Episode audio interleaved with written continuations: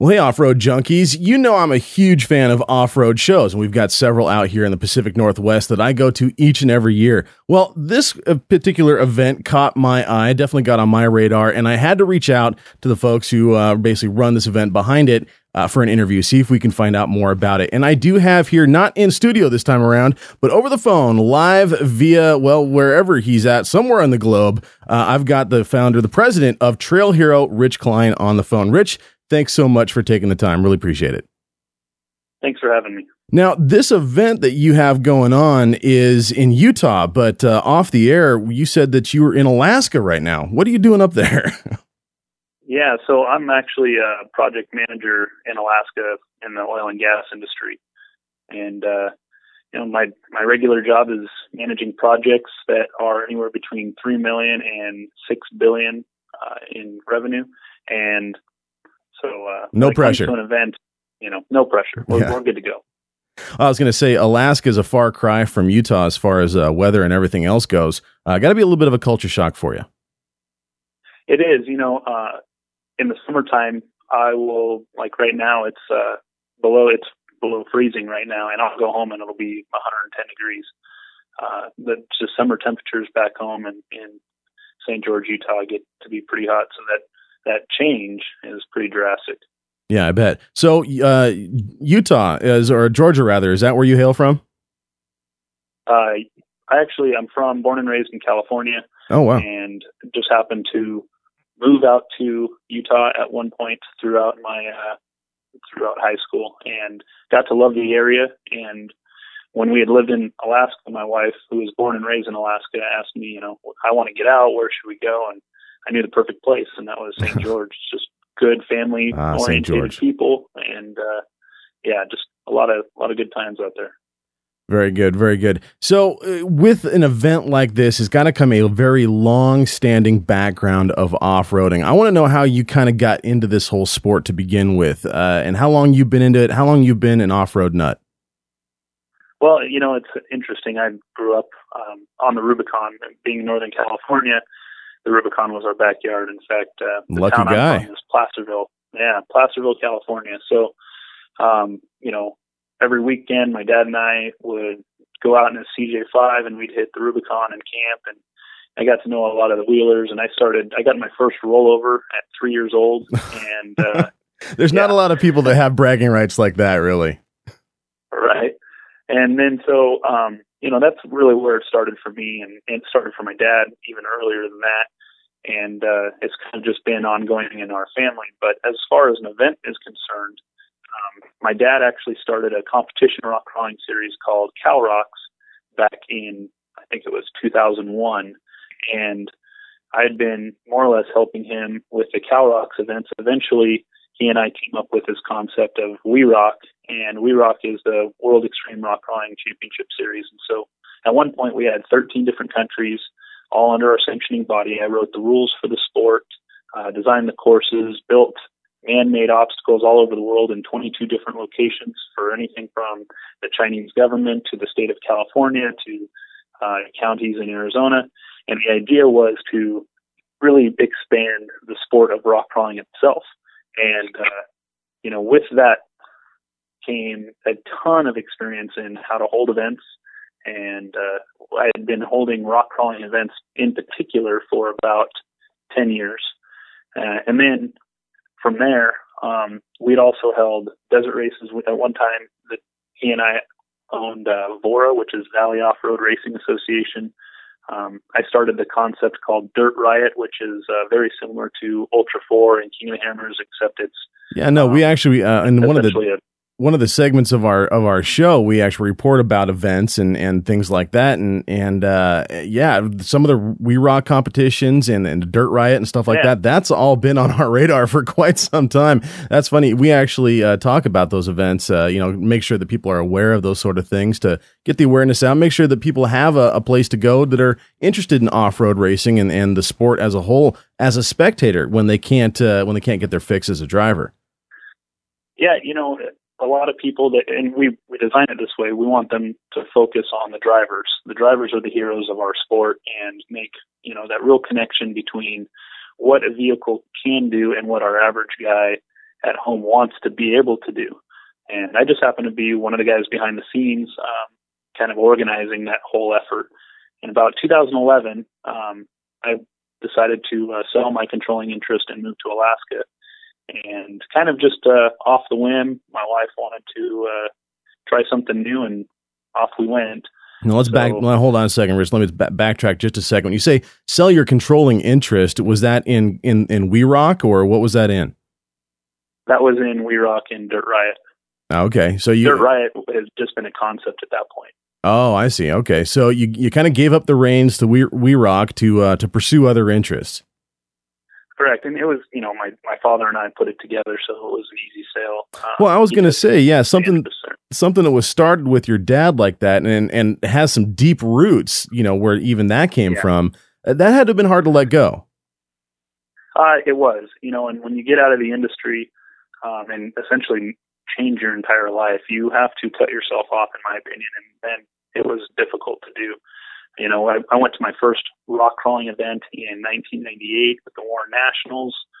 Um, my dad actually opened up Three Peaks Recreational Area in Cedar City, Utah, to be used for, you know, wheeling and all sorts of different stuff. And so, you know, we've been around for a long time. Well, I was going to say, that's quite the legacy, yeah. Every, yeah, just about every rock crawling event we had attended or competed in. And so when it came to organizing our own, Uh, we were, you know, essentially enthusiasts and drivers, and we wanted to build something for the driver, you know, and originally the sport of rock crawling was, was built around that. And, you know, some people came in and kind of had their own version, and it was more based on money and the promoter, and that's good for the sport to an extent, but it really, a lot of it was done for the wrong reasons. And, uh, you know, we kind of changed that whole uh, misconception of, of, the sport. No, you really did. I mean, you you changed the dynamic of it. You embodied the spirit of of sort of how this whole thing came to be, which is, you know, the family aspect, the togetherness, the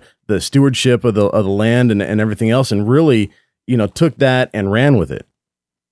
Yeah, you know, and that was our number one goal when we first started building We Rock, and We Rock's still a, a thriving entity today. I think they just had a record number of attendance in the last over the last seven years, uh, they just received their highest number of attendance in both spectators and drivers in the unlimited class. So I think, you know, rock crawling's back. Um, a lot of people, they re-geared and went to the go fast stuff, and that was great. Um, sometimes that's getting a little too out of hand with the, the budgets. It can be difficult. Yeah. I've seen Although some, I've seen some of those fun. cars. Seriously, though. I mean, yeah.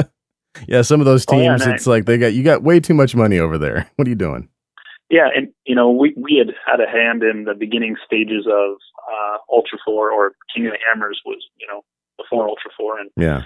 what a lot of people don't realize is the first major Ultra four film that came out, I actually filmed that from the helicopter. Um, Wait, so you were the guy holding the camera? I was the guy holding the camera. So I also wrote the rules for it. So it's your fault. It, it, I, it's your fault that I have this addiction is what I'm hearing. Yeah, yeah. I've been around for a while and kind of driven the sport into the direction we want to go, and uh, it's it's been great. Yeah, no, I imagine uh, with that comes a lot of very unique experiences. Well, for instance, like hanging out the side of a helicopter with a video camera, uh, you know, filming the sport that you love so very much. I, I mean, that that had to have been one of one of the greatest moments, I would have to imagine, throughout this. It is, and, you know, you look at some of the other opportunities that sprung. Um, I, I built an off-road park and vehicle platform for the Chinese government for search and rescue missions. Um, was it as I a, got, as like a training as a training facility, bit more or less, or or what? It, yeah, absolutely. I built a training facility, built an assembly line, uh, built a vehicle platform so that they're assembling their own vehicles using American-made parts, and they're training their. their officials or their, their crew to do search and rescue missions with these four-wheel drive vehicles in China. And uh, you're saving you're saving really lives abroad. I mean, let's let's face it. They, really, though, I mean, you know, that kind of that kind of experience, that kind of training unless you have the ability to to put your your your people into that kind of situation, you can't you can't really impart that kind of training onto onto people. And so when you can get search and no. rescue out in the places that you ordinarily wouldn't have been, or in scenarios where you ordinarily wouldn't have been able to get vehicles, and now you can, uh, you know, you you essentially are saving lives at that point. Well, yeah, and you know, it stemmed off of, we had built this vehicle platform and this concept and sent it out to all these different countries, and, and uh, nobody bought it. And it took a couple of years, and next thing you know, the tsunami hit Japan and mm-hmm. Fukushima and all that stuff happened. Yeah. And the savior for people wasn't the, you know, the ambulance services and the helicopters, because they just didn't have the infrastructure for yeah. it. So what happened was the local four-wheel drive clubs would drive over the rubble and get to people so that they could load them up in the back of their truck or their Samurais yeah. or their vehicles and take them to the hospital. And that got worldwide attention. And at that point, uh, we had a lot more interest in the program. I, I every now and again am privileged to uh, impart some of these feel-good Jeep stories where I hear about these off-road clubs or these Jeep clubs or whatnot who, like in the dead of winter, when the when the city has been iced in for a week, you know, these guys are out there, you know, they're saving people who who venture out when they absolutely have to. They're shuttling people to yeah. the hospitals to, you know, make their appointments and stuff. That kind of stuff, I mean, that that embodies the spirit of the off-road brotherhood just to the nth degree. And it, I just love hearing about that kind of stuff. So to to hear that kind of stuff, you, you know, become cap- uh, become possible more out, you know, in, in on a global platform means that, that this is not just, you know, some sport for a bunch of dumb hicks over here in the States. You know, this is this is a global entity, and and it and it has a heartbeat. Yeah, and you know, a lot of people don't realize how much the society as a whole actually needs four-wheel drive vehicles. Um, if you think about the opportunity that that affords people, not just in a search and rescue type mission, because that's kind of a, sometimes maybe a once in a lifetime opportunity mm-hmm. itself. But, yeah. uh, you know, a lot of these, a lot of people that need to get outdoors or want to get outdoors don't have the ability to jump on a horse or go for a hike or go mountain bike riding. You know, th- they need four-wheel drive access. And, And that's what this industry provides. You know, it's not just a bunch of rednecks running around. It's, you know, hardcore enthusiasts that have a love for the land of America and want to provide opportunities to, you know, people with special needs or our veterans, you know, people that need that access or fought for their lives for that access. Now they have the ability to, to do that. Well, I'm glad you used that word access, because that's one thing. I mean, I, I stand behind uh, the Tread Lightly principles. I'm a Tread Lightly uh, tread trainer out here in Oregon. And uh, having, you know, something like this, to have the the a body bigger than just, you know, a couple guys in their Jeeps or something like that, having this this body that is putting forth this event, and a, an event unlike anything that we've seen before, mind you, and creating the the level of access that's been unprecedented to an event like this as well, really is is one of the reasons why I reached out to you as soon as I found out about you.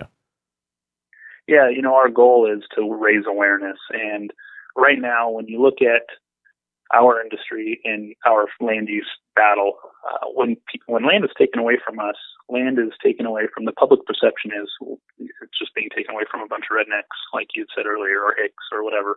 And we want to regear that. Um, yeah. You know, with the inclusion of, you know, people that have mental or physical disabilities, giving them the opportunity to get out on the trail. And there's a lot of groups out there that are currently doing that. This isn't a new concept by any means. And the same thing with our, our Veterans Day. We've got, you know, two theme days of the event, um, our Vets and Military Access Day. We want to get, broaden our horizon, get more people involved, offer more opportunities out there. And what it, essentially that ha- does is when somebody goes to take land away from us, now they're taking land, not just from a bunch of rednecks, but people that need that access to be able to, to explore the outdoors, uh, people that fought for their lives for that access. And, you know, there's something that a lot of people don't touch on in this, this whole battle, and that's called the Americans with Disability Act. And there's actually a section in that act that states that that opportunity must be afforded to all parties with disabilities. And if you take away four-wheel drive access or, you know, motorized access, Now those people, the same people that can't ride a horse or go for a hike or jump on a bike, they don't have the ability to see that or experience that. And so you're taking away something that is law. We don't use that in our land use fight at all. Yeah, that's that's a really good point there, and and brings me to to one of the one of the standing shining points of of this whole event is is the special needs access and the veterans access that you have uh, for this. Now, the two completely different Uh, meanings of access, but kind of embodies the same spirit and sense. The special needs access was one that really touched my heart. This one kind of tugged at my heartstrings a little bit because uh, this is just, it, it's so honorable that you, that this, this facet is getting so much attention during this event. Can you, can you touch on a little bit about that? Sure. Well, you know, I would say probably at this point, nine or ten years ago, I had the opportunity to get on this run called the Disabled Sports Run on the Rubicon. And there's a, a gentleman out of Truckee named Jason Berger that held that run. And it really tried, kind of changed my outlook. Um, I went with people that had mental and physical disabilities and gave them, you know, a, a overnight camping trip on the Rubicon. And my job on that trip was wow. to just document and write an article, more or less, and just kind wow. of absorb it and experience it. And it was It was absolutely phenomenal. I was going to say that had to have been overwhelming. I mean, to to be in the oh, role yeah. that you were for that, I mean, that that had to have been overwhelming. All right. And so what, you know, that experience for me was something that I wanted to be able to afford other people that are similar to me, but I also wanted to afford that to people local to the, you know, Saint George area. There's a lot of people that don't get that opportunity, and it just didn't seem right. So what we did is we teamed up with the Desert Roads and Trail Society and the Saint George Jeepers, which are two different clubs uh, down in Southern Utah. And we've put together a big luncheon on the Wednesday of our event. It's October fifth. And um, for that access itself, which we have other trails as well for riders, but um, we'll do this big luncheon. We'll go run the East Rim Trail and, uh, and kind of, you know, afford that opportunity to uh, access our lands and enjoy the outdoors just like anybody else would. Yeah, that that is amazing. Uh, and then the the veterans the veterans access as well. This is something that that I thought was really cool. Not just, you know, I mean, everybody gets into this event for free to begin with. That that's that's cool unto itself. But then you go ahead and say, veterans, why don't you guys go ahead and bring your rigs? And and I thought that yeah. was that was pretty cool as well. So let, let's talk about what you guys are doing for the veterans above and beyond. Well, so that's a pretty unique um, setup for us. You know, we wanted to work with a group that had great publicity and good um, morals, you know, and you, you, there's a couple groups out there right now that more or less take advantage of the veterans, and we didn't want that at all. Yeah. Um, in fact, we're not, when we put this together, we're not even allowing sponsorship of this part of the event. This is just something that we're doing because we want to do it, and there's no branding involved with it. No, none of that. We don't want anybody to take advantage of this situation. And so the idea is we work, we're working with the Wheelers for the Wounded out of California. Yep. And, you know, a personal friend of mine is, is a gentleman named Kevin Carey. He's had a huge impact on my life growing up and wheeling, and he's a veteran himself. And uh, I think he's out of the Airborne Division. And, you know, what he does is he puts together, or their group puts together, these overnight camping trips out on the Rubicon. And they've expanded their their work or their network to uh, different states, and Utah's a state that they're not in yet. And so they wanted to be able to expand to Utah. And they run one hundred percent off of donation. They don't take anything, um, you know, for themselves, essentially. Every yeah. every dollar that's donated goes straight to the veterans effort. Nobody pockets anything. Nobody uses, you know, that as a springboard for anything. And that, to me, is doing it for the right reason. Absolutely. You know? So what they're doing is we're putting together a group of five um, combat or Purple Heart vets, and they are taking them out on the trail within Sand Hollow. And that's, you know, a chauffeured uh, trip, essentially. And on top of that, if you are a veteran or active military and you show your proof of I D or of service, uh, and you have your own rig, you can wheel on Thursday, free of charge, whatever trail you want.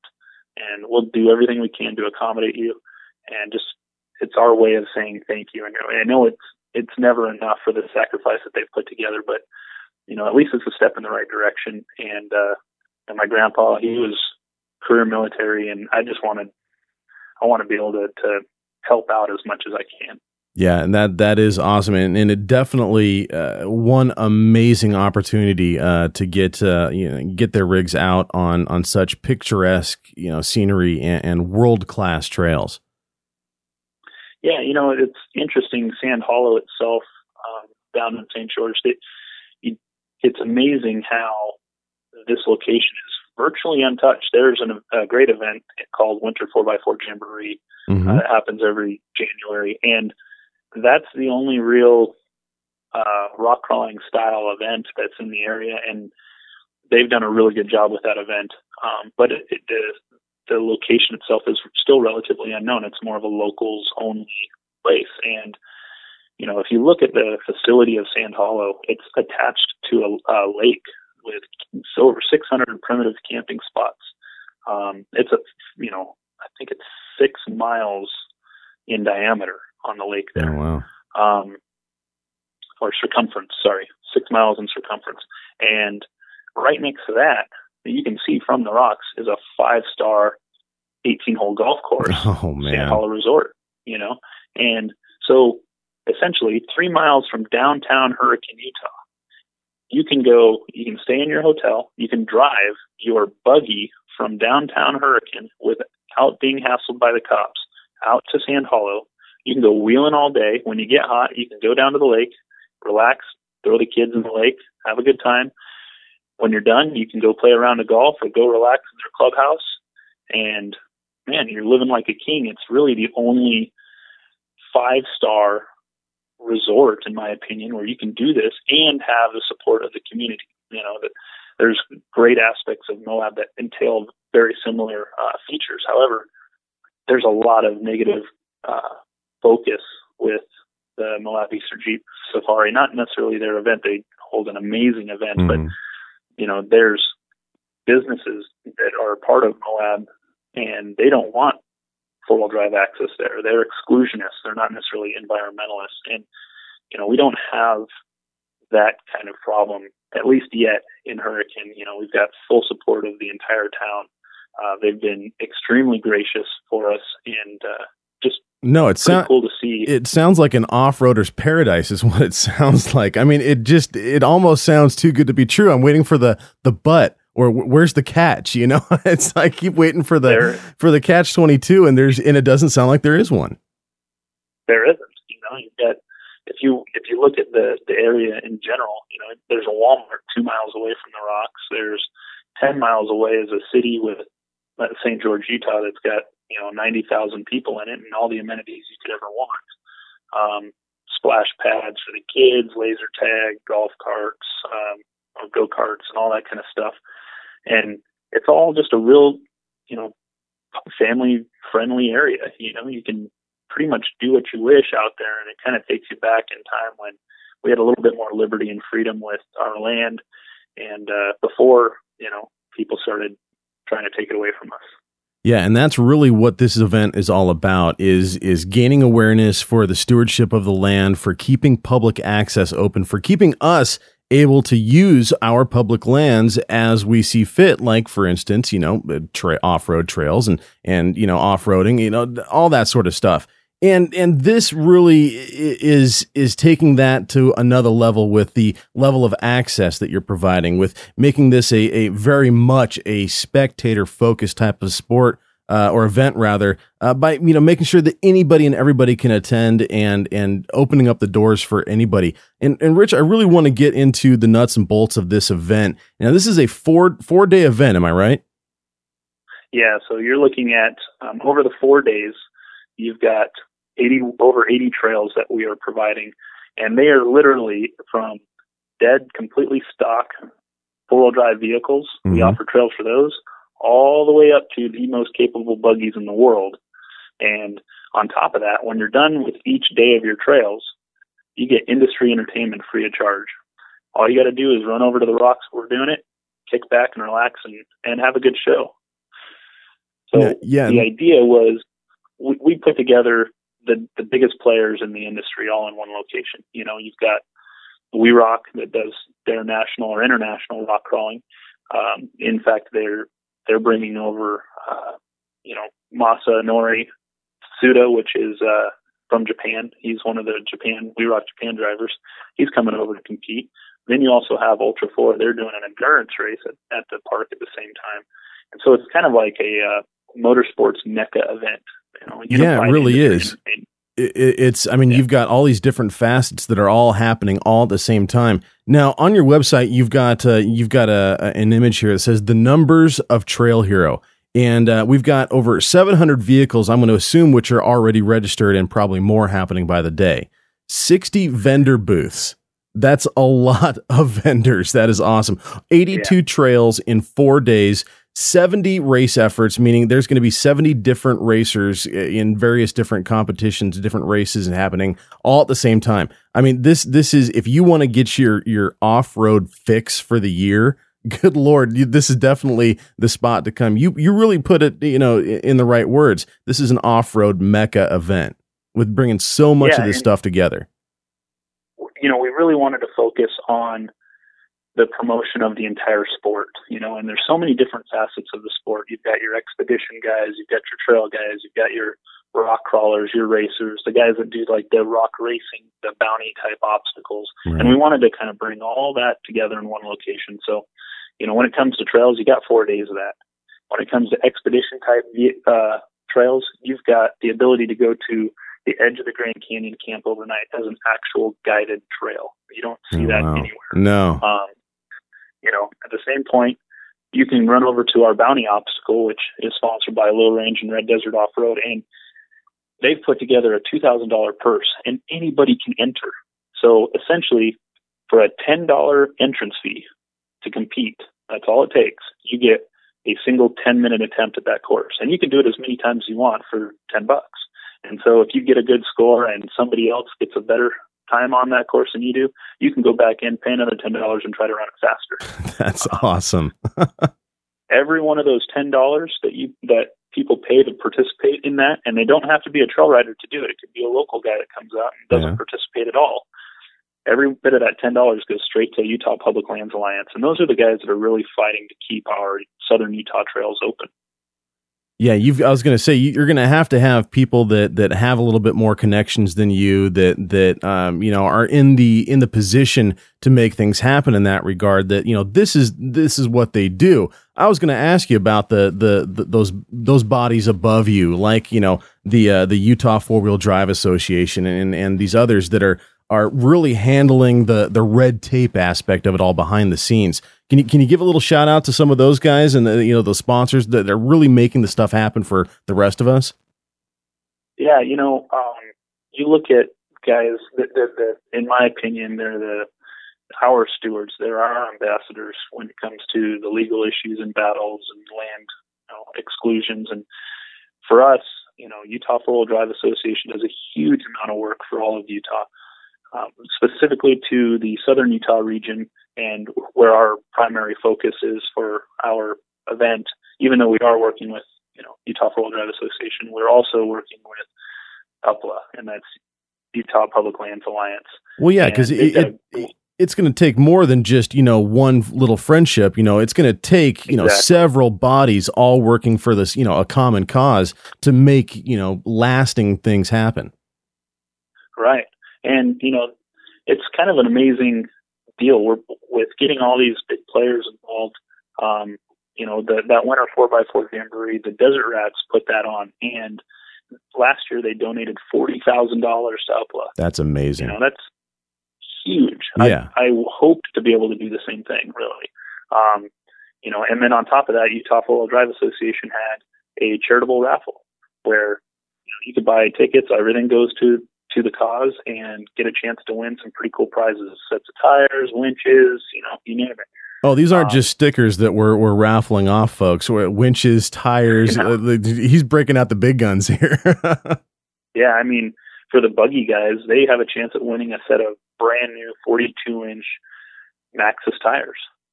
They're oh, not wow. even available to the public yet, and they have a chance to win them. That's amazing. Um, and if you're, you know, a guy that's just getting into the sport, you can get the same set of tires, except you don't have to get the forty-twos. You can get a, you know, the thirty-five inch Buckhorns, mm-hmm. or say you've got tires and you want tires for your tow rig. Well, you can take that and buy tires for your tow rig instead. Maxxis makes tires for every, literally every application possible. So, you know, there's no way that that's going to go to a waste. You you pick what you want out of it. Now, speaking of Maxxis, they're they're just one of of many sponsors uh, for this event. I mean, your your list is long. I mean, the the sponsors page that you have there has some very very familiar names uh, in it. I mean, from T N T Customs to uh, I mean, you've got you've got Maxxis on there. You've got so many big names in the sports uh, th- that's behind you for this thing. It's absolutely mind-boggling. Uh, but at not at the same time, it's not surprising because it's such a good cause and it's such a beautiful area, and and it is such uh you know uh, so much diverse terrain out there. Uh, it's not surprising they would get behind you on this. Well, you know, the the event has been received very well from the industry. Uh, there's a lot of excitement. We've got a lot of momentum going, and even though this is a first year event, um, it's not my first year putting on events, and all these companies are very familiar with the work I've done in the past and the work I currently do now. And so, you know, it, it makes it a little easier to come on board than, you know, your typical club event or something like that, you know. And one of the other things that is pretty cool is that we've got television coverage coming out, and how many trail rides can say that, you know, Spike T V is going to be there with two full episodes, and we've got live coverage happening, and for a trail ride that is virtually unheard of, you know. And so a lot of these sponsors are getting pretty good brand exposure over it as well. Um, and we've specifically decided to work with uh, sponsors or companies out there that are, you know, in good graces with the public. We we want the entire industry to flourish, and we don't we won't shut anybody out. But the people that are working with us, they're really good, reputable companies. And when I work with a company, I want to make sure that it's the right thing for anybody, you know, and I can put together a real recommendation for them, not just take their money and, and let them be at the event. I'm not really into that. Um, to me, there's more value in making sure that when, when our riders decide to work with a company that helps us out at the event, that they're actually working with the company that does what they say they're going to do. You know, that provides a good quality product in a timely manner. Uh, that's all very important to our industry. Yeah, no, absolutely. I mean, it's one thing to have, uh, you know, a ton of names behind you, but if they all got a bad reputation, well, that's not necessarily a good thing. Yeah, yeah. And there's there's a couple companies out there that, that do have that bad rep. And well, there's going to be bad apples in every bunch. You know, you kind of got to take the, exactly. a little bit of that bad with the good, but it's the good that I wanted to focus on for this next question, because you have, yeah. you have this, you have this, uh, one of these aspects of this, of this four-day event. There's, I mean, there's so much going on on this event, but this is one of the things that stood out to me, this Rock Sports Gala. And now this sounds like, like really something that, that, you know, a lot of people could get into. Yeah. It's kind of the sports first V I P high-end clientele effort towards um, establishing that we're more than just a bunch of rednecks. Uh, essentially, when we do something on that kind of level, it's always piggybacked with other events, uh, whether it be Off-Road Expo or SEMA, and mm-hmm. that's good for the sport. The cross-promotion is important, but Absolutely. We don't have anything to call our own in that manner. And so, you know, we put together this effort, and we'll be taking over the clubhouse at Sand Hollow Resort, and it'll be a full catered dinner. Uh, we'll have two hundred guests there, and live music. We'll have uh, a State of the Union from the top promoters, and we'll be doing a very special thank you to our veterans that are uh, with our Wheelers for the Wounded. And so, you know, it's kind of a uh, just a who's who of not just industry players and large companies, but you'll have, you know, your local government officials there that will be, you know, all kind of embracing the fact of, look what we built. And, you know, this is something that's beyond cool, something that, you know, has really never happened before. Now, is this something that's open to anybody or everybody? You said, uh, you know, two hundred uh, seats or something like that. Now, is, is this something for vendors only, or what's this going to be like? Well, it essentially it is based on uh, if you're able to get a pass. Right. So, um, you know, we ha- we do have a limit of two hundred people. That's just due to fire code. Um, if we could invite everyone, we would, trust me. But, uh, you know, we are somewhat limited there. However, um, if you're able to get a pass, you're going to be able to experience those things. And it is kind of geared towards, um, you know, using this as a business to business or racer to business. Uh, well, when you're, b- when you're bringing so much of the industry together in one place, you gotta be able to be like, okay, let's do something for, you know, the networking side of it. We, there is a, a great deal of business. After all, this is like a five billion dollars a year industry. I mean, you can't ignore the right. business side of that. And so giving, giving an outlet for, for that really, you know, shows a degree of professionalism when it comes, when it comes to event organization, which, you know, brings me to my next uh, thing. This is the one thing I, I really wanted to to highlight on is this aspect that you have uh, called the Trailbreaker.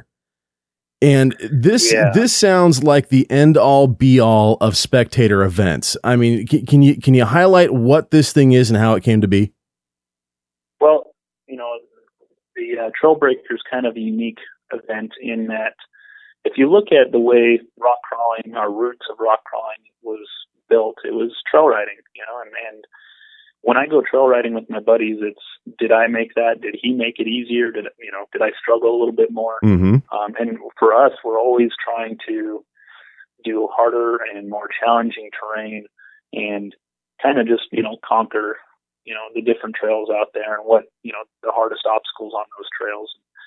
The unique thing about Sand Hollow and this land that's managed by B L M is that they are giving us the opportunity with a G P S route to actually break open a brand new trail. Oh, that is awesome. And I've worked really, di- yeah, it's the B L M. And I know that B L M has a lot of negative uh, publicity right now. So and it deserves it. Well, but yeah, rightly B L M so. B L M office has been phenomenal. Yeah. So let me, this uh, particular B L M office has been awesome to work with. I've experienced a little bit of that behind the scenes. I got a chance to design a trail up here in the uh, in the Tillamook State Forest, and I got to work with the Oregon Department of Forestry, you know, hand in hand with this. And one of the biggest obstacles for getting a new trail cut is is the environmental stuff behind it. Like, how did you get past the the environmental impact studies and things like that? All the red tape that would prevent this sort of thing from happening more commonplace. Well, it, a lot of it has to do with that entity that I talked about earlier, and that's Utah Public Lands Alliance. Um, they they more or less forged the way for us. And then when you bring them into the fight, and then you look at the history that I've got within the industry of building terrain, um, and not just for, you know, private entities, but actually for the state of California. You know, I built the uh, the area down in Ocotillo Wells. I don't know if you're familiar with the Tierra del Sol event, but they had, yeah. they had built an off-road park there. And I'm actually the guy who, who built that with my friend, Josh England. Well, you got and, quite the legacy as far as one of the off-road parks you've built, man. That's a, yeah. That is impressive. That's pretty cool. And so, um, you know, a lot of hard work went into that. And no, I can only Josh imagine. And I, we put in, put together a lot of different sites, but, um, you know, the fact that I have that experience and I've, I've built more than just, you know, a rub on a rock, that helps a lot with the ability to do something unique like this. And they gave us the opportunity to do it. And it just seemed like a no-brainer. This is our first honest effort to put together something that is, that really reaches back into the roots of rock crawling and puts the best drivers on a single course or a single trail at one specific time, which I don't know if, if it's actually ever been done before, as far as, you know, just the best drivers coming together and running a trail.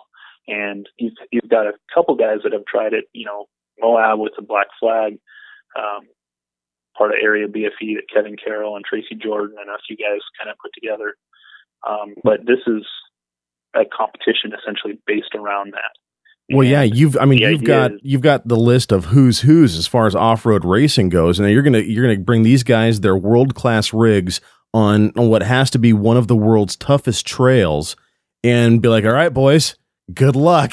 And it's, you know, here's, let her rip. Yeah, really. And, and this is not, be this is going to be one of your free spectator events, but this is also going to be televised through Spike T V's Extreme four by four, right? Exactly. And So, uh, you know, we've got together our, a driver committee, and the drivers are making the rules of the event. And it's kind of a really cool concept, because all these other events, the drivers don't make the rules. It's the promoter that makes the rules, and the promoter that's kind of steering the course of, of you know, the race series or whatnot. And that's needed uh, when you get into big time events. But we've got ten drivers, you know. We don't we don't need the I don't need to get in the way of what the drivers want. I want something that the drivers built themselves, and I just want to help them, you know, provide that opportunity. So they've put together rules like, you know, the guys have to have certain safety standards in place. They're not going to have spotters, which is, wow. I mean, not, not having a spotter on regular trails is difficult enough. I was going to say, that's a, that's a game changer right there. Oh, yeah. You're going to put them on the hardest trail in the country without a spotter. Um, so it really pits the driver and the vehicle versus the terrain, and how, you know, who's really going to be the best driver, the just purest driver, who's going to, who's yeah. going to be. And, you know, on top of that, that also means that there's no outside influence. So you don't have to have anybody stacking rocks when, and if you're an extreme trail rider, you know, the last thing you want to do is stack a rock. It's just kind of a pride thing. You know? No, absolutely. Um, yeah. Well, and, and, and, you know, as far as competition goes, you know, during the sanctioned events, that that's points lost. Right. Well, and for here, there, there's actually no points um, as far as like judges, judges and judgment calls and cones. That could get kind of convoluted, uh, difficult to follow sometimes. Mm-hmm. And, you know, the sport of rock crawling, particularly We Rock, they've done a really good job in clarifying the rules as well as possible. But we want to take that human element out, just to see what happens, um, and make it really, you know, the, the vehicle and the driver versus terrain. And the other cool part is none of the drivers are allowed to watch each other attempt the obstacle. Oh, they essentially wow. are doing it blind. Now that's, that's a whole nother dynamic that I never would have thought of. That really adds, I mean, really another degree of sportsmanship that they have to, I mean, that really is going to epitomize what's going to make a good driver better than the next driver. That right. that is that is great. I was, you know, I was thinking uh, things are going to go a different direction when you when you give a bunch of off-road racers that free reins of, all right, guys, what's the rules going to be? And everybody looks kind of over at the next guy. Now I'm fine with no rules. Be you, you know, it's like, all right. Yeah. For something like oh, yeah. this, that's kind of the way I thought it would end up end up going. But at the same time, I'm not surprised that they really bucked down, took this seriously, and and and started to make this, you know, uh, put rules around this to make it a very unique event. And it sounds like it's going to be. Well, and you know, some of these guys, they've been competitive rock crawling for years, and, yeah. and in their locale, they are the best guys out there. And it's interesting, you you know, a lot of the hardcore guys, they They want to go do the hardest trail, and they talk a big game on the internet. And then when it comes time to doing the hardcore trail, they, you know, they have a little bit to lack there. And so, um, what these drivers essentially wanted to do is say, okay, you know, here is the hardest trail in the country. Who can actually do it? Mm-hmm. You know, who is actually the best? No, there's going to be a, a lot of competition between the drivers. I mean, it just, you know, by the time the last guy runs, okay, you know, whose time's got the, you know, is there going to, are they going to know what their times are? Is there going to be a, is it going to be timed, or is it just like, all right, if anyone, if anybody's able to complete this, you know, you're good to go. Yeah. So the way it's set up is this trail is essentially broken into three segments, or what we call um, stages. And so, in each stage is a minimum of three obstacles, and you get points awarded to you for each obstacle that you complete. Oh, okay. And the more difficult obstacles that you um, that you actually are able to complete in the trail, the, the higher the point value. So, for instance, on the very first stage, the very first obstacle, it's probably the gatekeeper, more or less. It's the hardest obstacle on that trail, mm-hmm. and so. You know, that's worth one hundred points. The very next obstacle is worth seventy, and the obstacle after that is worth fifty. And so you, you've got these guys that they've got a fifteen-minute time limit to make it through all three obstacles. And this is no joke. It's if you've been to a rock crawling event, it is the hardest terrain ever featured in any rock crawling event ever put together, all in one trail. Goodness. And it's it is no joke. Well, and it sounds like from a spectator standpoint, they're going to get their dessert first. Yeah, you know, it's going to be um, it's going to be pretty awesome to watch, because you have an immense amount of traction out of Sand Hollow, and vehicles can already do the unthinkable out there. And now you're going to put them in positions where they're really pushing it. And you've got all the best technology, and you got the best drivers, and you got the best strategy. It's going to be interesting to watch for sure. Now, uh, you said something about judges and, and stuff earlier. Um, is there a big need for volunteers for this event? You know, we do have a, uh, a need for volunteers. We're currently taking applications for trail guides, for judges, for the rock crawling event, staff members. Uh, we got a thing called the energy team, which is going to help us more or less set up and take down each one of the features within Trail Hero. And if you're going to, you know, essentially apply for that, if you go to the very bottom of our website page, uh, you'll see a, a few links underneath our sponsors um, block there. And one of the links is, is says volunteer. All you got to do is click on that and fill out the form there. That'll give us, you know, your email address, uh, your T-shirt size, which you get free T-shirts, you get uh, lunch, and and you get uh, really cool bags supplied by Spiderweb Shade Design. It'll be like this uh, trash bag that can hang off the back your your back tire there, and a few other gifts. We also have a volunteer-only raffle. So every aspect of the event that you volunteer with, you'll get a single raffle ticket. And if if you are helping out with every aspect, you can get, you know, fifteen different raffle tickets. And all those can be asserted towards prizes and, and raffles within a volunteer-only raffle. So that's kind of a, a cool way to give back to the people that really are making the event happen. Um, you know, sure, we've got the big promoters and everything, but the event doesn't happen without the volunteer network, and we will be relying heavily on that. No, I bet. Now, if you guys want to find out more information about how you can volunteer and how you can become a part of this event, you need to go to the trail hero dot com. Once again, that's the trail hero dot com. But that's not where it ends. There is a lot of information there as well, a lot of cool stuff, some videos, all the information you need about the event, what it's going to entail, what who's all going to be a part of it as well. Of course, uh, they are also on Facebook as well, uh, facebook dot com slash the trail hero. Got a bunch of good stuff over there as well. Um, what else? Where else can people find you? Where else can they go? Uh, where can they email to get uh, to get more information or to get in contact with you? So as far as uh, any sponsors, uh, contacts, or volunteers, just go to the bottom of the, the website, the trail hero dot com. And there's links there that you can click on and forms to fill out. We'll get back to you as soon as possible. As far as our social networking, you know, we're on Instagram, we're on Twitter, um, all based on the Trail Hero. And I think our Twitter account is actually Trail Period Hero, but Twitter's kind of its own weird thing I'm still trying to figure out.